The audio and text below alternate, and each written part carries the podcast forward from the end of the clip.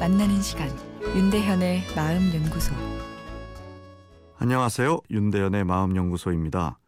아, 오늘은 스트레스 관리는 스트레스를 줄이는 걸까라는 내용입니다. 제 남편은 직장 5년 차로 최근 업무가 강한 일을 맡게 되었습니다. 주 업무보다 보조 업무가 더 문제인데 매뉴얼도 없고 인계도 제대로 받지 못해 티도 나지 않게 고생만 하고 있습니다. 매사에 긍정적이고 또 인정받았던 터라 남편은 현 상황에 당황스러워하고 자신감까지 떨어진 상황입니다. 식은땀을 흘리고 소화도 안 된다고 합니다.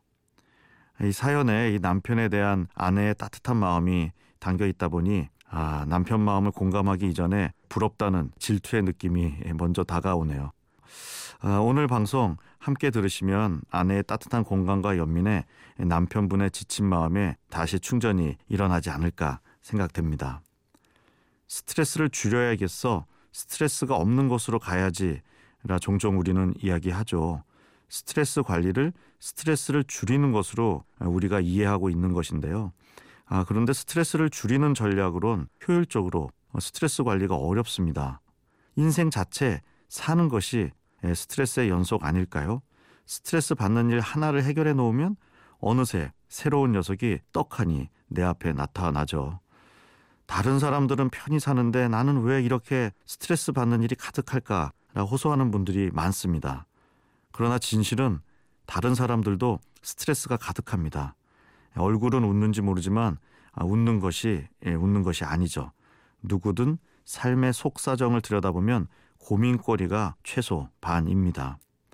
오늘 사연의 남편분은 과도한 스트레스로 뇌가 지치고 그 영향이 몸에까지 이른 상황이죠. 어, 이런 스트레스가 지속되게 되면 신체적인 병까지 생길 수도 있습니다.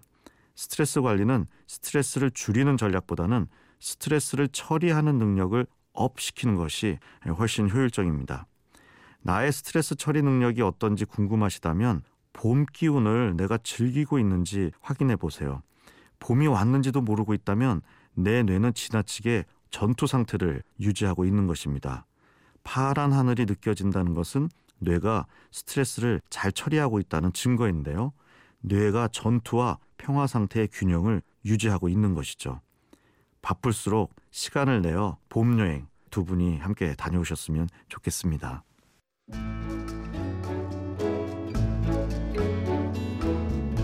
윤대현의 마음연구소 지금까지 정신건강의학과 전문의 윤대현 교수였습니다.